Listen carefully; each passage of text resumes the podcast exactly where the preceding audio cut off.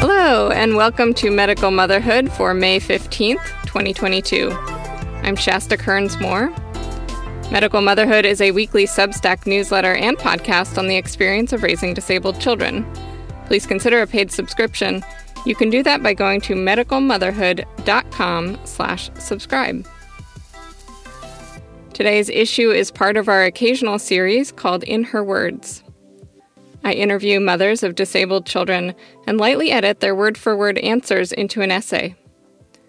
Visit this episode on medicalmotherhood.com to get links for the previous stories from Lorri, Jennifer, and Shannon. Cyndy and I know each other from an award winning story I wrote on her daughter's controversial growth attenuation treatment. She reached out to me because she wanted her story to be heard as Oregon lawmakers decide whether or not to extend a pandemic era program that allowed parents to apply for the job of being their child's Medicaid funded in home support. I have a pretty big story. I'm also living the story, which is really busy. I'm kind of stuck in this little place of knowing that sharing my story might help a lot of people, but at the same time, it's really scary for me because I've been on my own as a single mom. Since I was 17, I've been a single mom. And I'm not a victim anymore. And that's been a really hard thing for me to internalize. I was literally trained for years by the system to be as much of a victim as possible so that I could survive, so that I could be given the things that I needed to survive. In our heart, we want to put down on forms and applications how amazing our kids are. But in our heads, we know that we have to put down how bad they are. So it's been training for me, for it being really hard for me to be able to say, I'm doing good. I think that a lot of people on disability, on services, they also get stuff that way. The more of a victim you are, the better off you can be. I grew up in kind of a dysfunctional way. I was raised by my dad and stepmom after giving away from an abusive mother. I left home at 17, didn't graduate high school. I became an underage dancer and moved to Hawaii. In Hawaii is where I got pregnant with my daughter, Layla. I came back for a few months and then found out I was pregnant. That was the end of my childhood, basically, in a nutshell. I continued being with guys who were not very good for me. I did continue to be a dancer through those years, even while pregnant all the way up until I got pregnant with Blue. That was the end of all of it.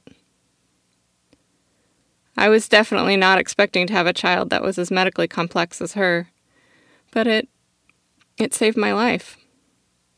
And that's a weird thing to say, but she completely changed my whole life. I went on all kinds of services, like a housing program. I was in an abusive relationship. I was able to get into a specialty housing program, and I've rented that home ever since. I've become a master of the system. From day one, Blue had everything she could ever possibly need. There wasn't a time when I didn't fight to get everything she ever needed. I pretty much spent the next 15 years mastering the system and becoming the best victim I could possibly be to make sure that me and my kids were always taken care of. Obviously, there were a few the years there where I thought things were going to be different. I got pregnant with Kason, but that fell apart pretty quickly. I've never had anything on my own. Pretty much on paper, I don't exist except for the small amounts of debt I had accrued over the years. Then all of a sudden, this opportunity came up for us to start collecting income. During COVID 19's public health emergency, Oregon allowed parent caregivers to be paid for providing in home supports to their minor children. I did that immediately, and in the time period that I had that, I've managed to completely pay off all my debt. I raised my credit score to 736. Now, I've gone through completing all the steps for Oregon's Individual Development Account, an IDA program. That's a loan program through the government. You complete all these classes and pass a test and get into this program, and then they match you. Whatever I put into the account, they match it five times. I went into the program for buying a home. I completed all the classes owning your own home, finances, investments. Basically, it goes for two to three years.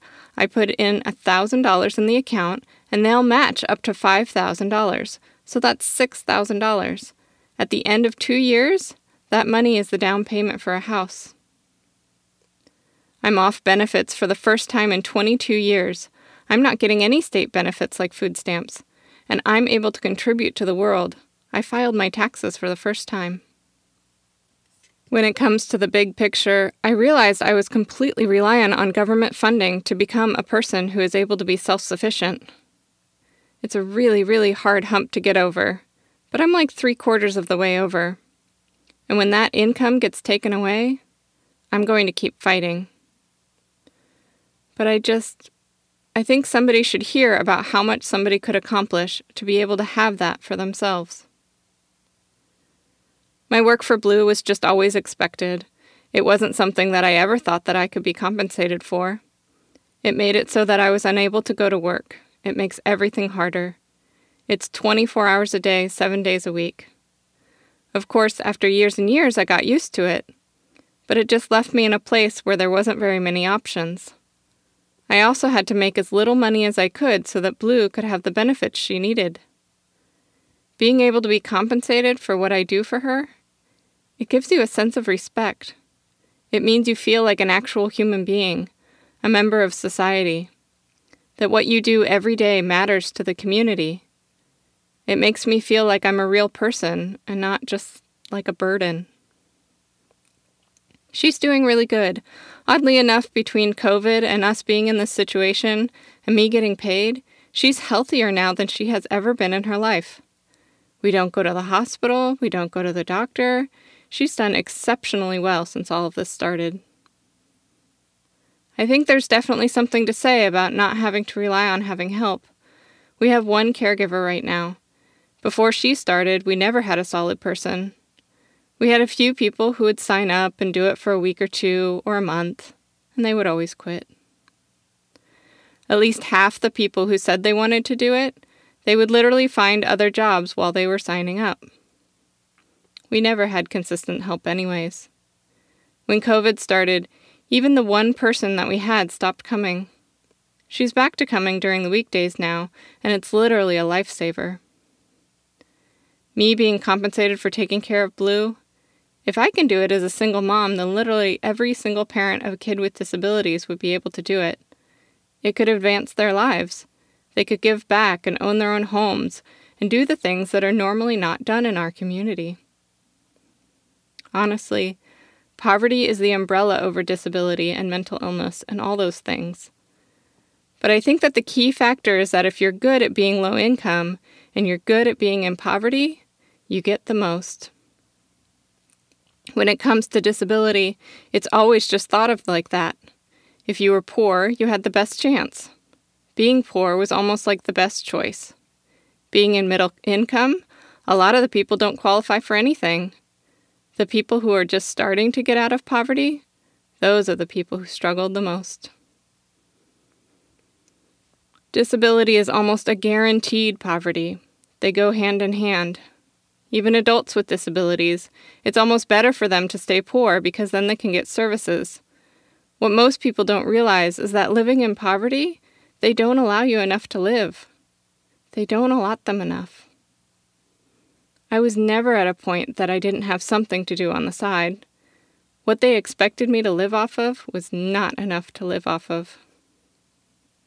One time, I talked to a program to help come up with a financial plan. They help you break down your money. My income that I had coming in, even with government assistance, they said it wasn't enough. That's it. They said it just wasn't enough. I was like, okay. I literally went home and started figuring out how to do it anyway. I'm honestly going to do whatever it takes for my kids. I'm still figuring out who I am, but I think I'm somebody who has come so far that I definitely am not going to give up at this point. I'm still going to fight. I'm somebody who wants to help other people do the same thing and give other people hope.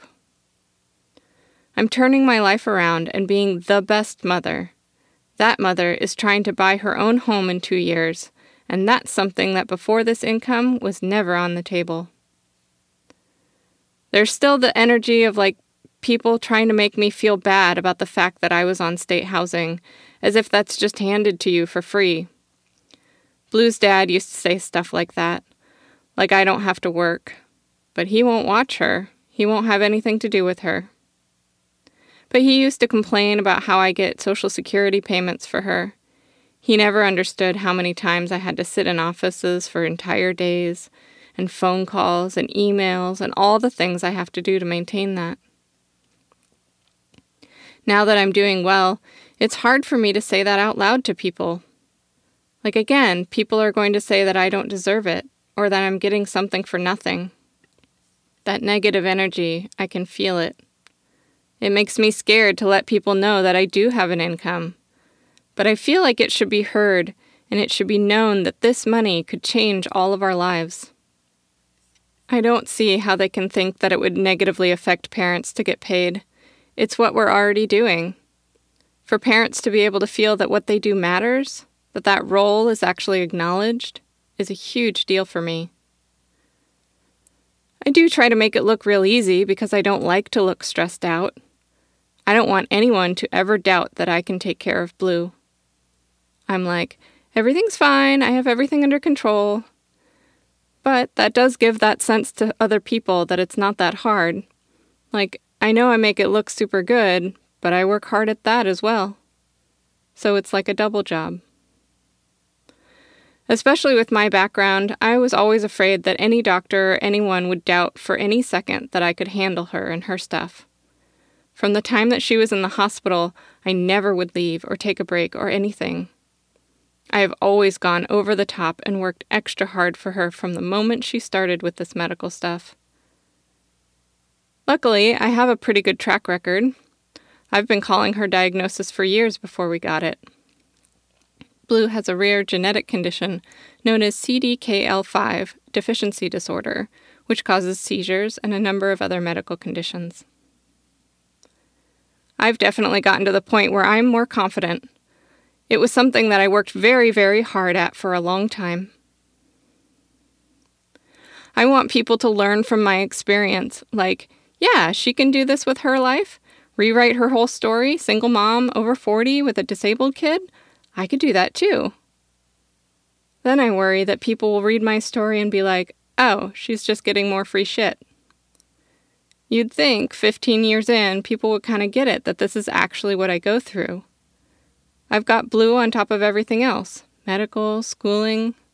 My nine year old has behavior issues. His therapy schedule is full too. That's what I really liked about this IDA program.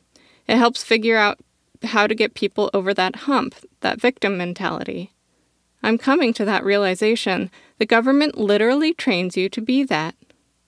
Sometimes, even if you get money, you want to hide it. You want to not let anyone know that you have it because you're going to lose everything else. I want to tell people you can be just as good at being a badass as you have at being a victim. People who, if they take those same skills and put them over into doing other things, then there's a huge reward. But it also takes the right kind of program. If it hadn't been for this income, I wouldn't have even qualified for IDA. Even though I got rid of all my debt, even if I had a credit score of 800, you're nothing. Without income, you're not even a real human on paper. They don't care that you have a disabled child and that you have to stay home all day. They don't care. If you don't have an income, you don't matter. Even though I've come this far and I've achieved so much in a short amount of time, it's going to make it very difficult. If they take this away, it's right back to nothing, right back to being a victim.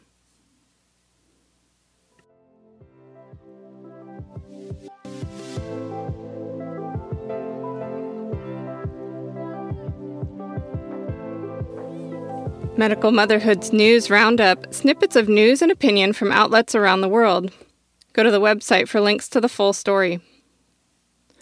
From the University of California, minimally speaking autistic student wins Soros Fellowship for PhD. For Hari Srinivasan, who is minoring in disabled studies, the fellowship is one of many firsts that defy all those who told him that college, much less a doctoral program, was beyond his capabilities. All over the U.S., there are but a handful of autistics with communication challenges like me in higher ed, let alone at a top university like Cal, he wrote in an email interview. My challenges are so significant that I even don't have the option of choosing to not disclose my disability. It's just too obvious. This is a community where everyone knows everyone. The number who made it to college before me I can count on the fingers of one hand, he added. So when I say I'm a first, especially in a PhD program, that is literally true.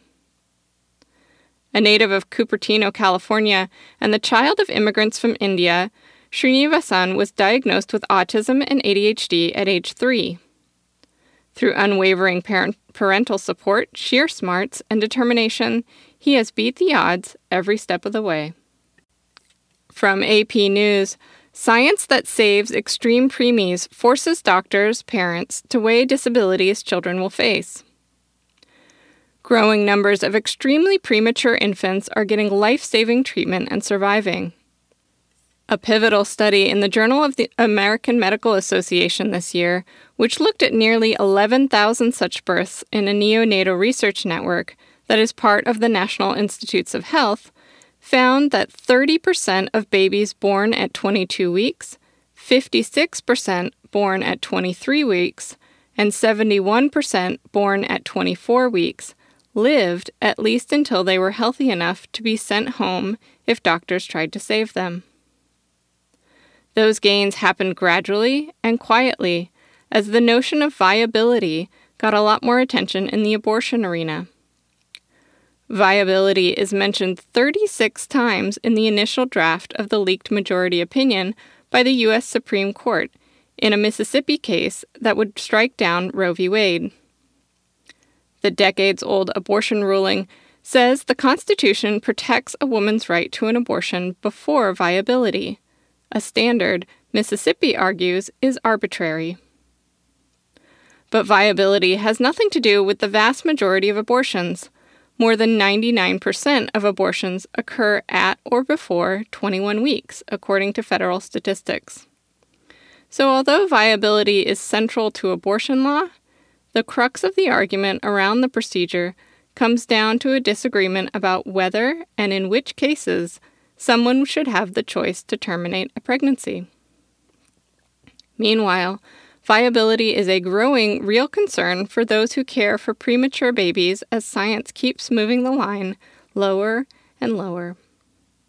And in this realm, too, it is ethically fraught. Beyond the risk of death, babies at borderline viability are highly susceptible to disabilities such as cerebral palsy, cognitive impairments, blindness, and severe lung problems.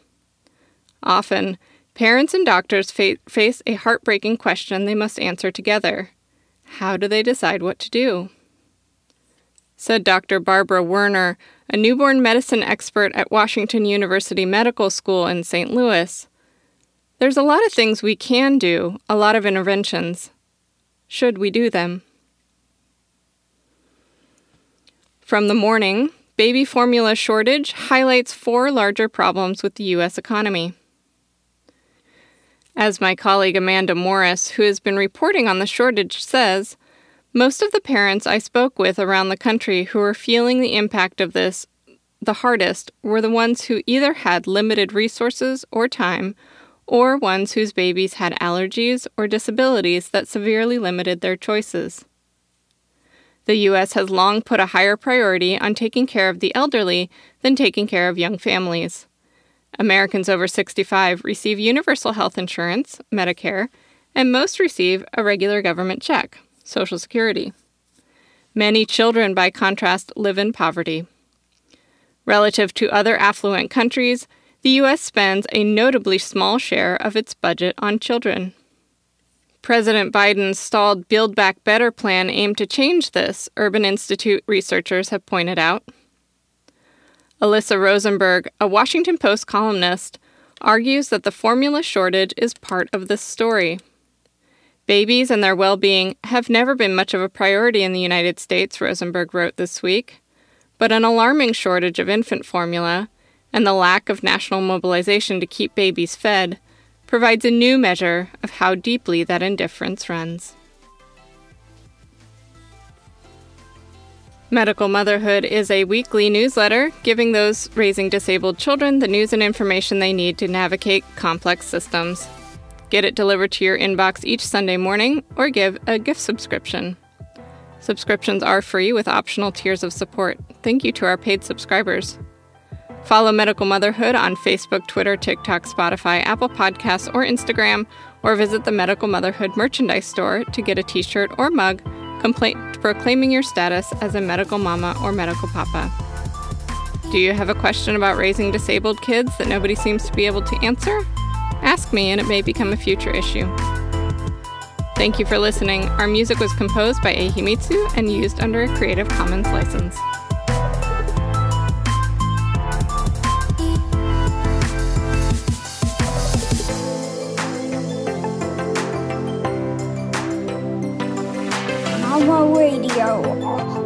Oh, all day.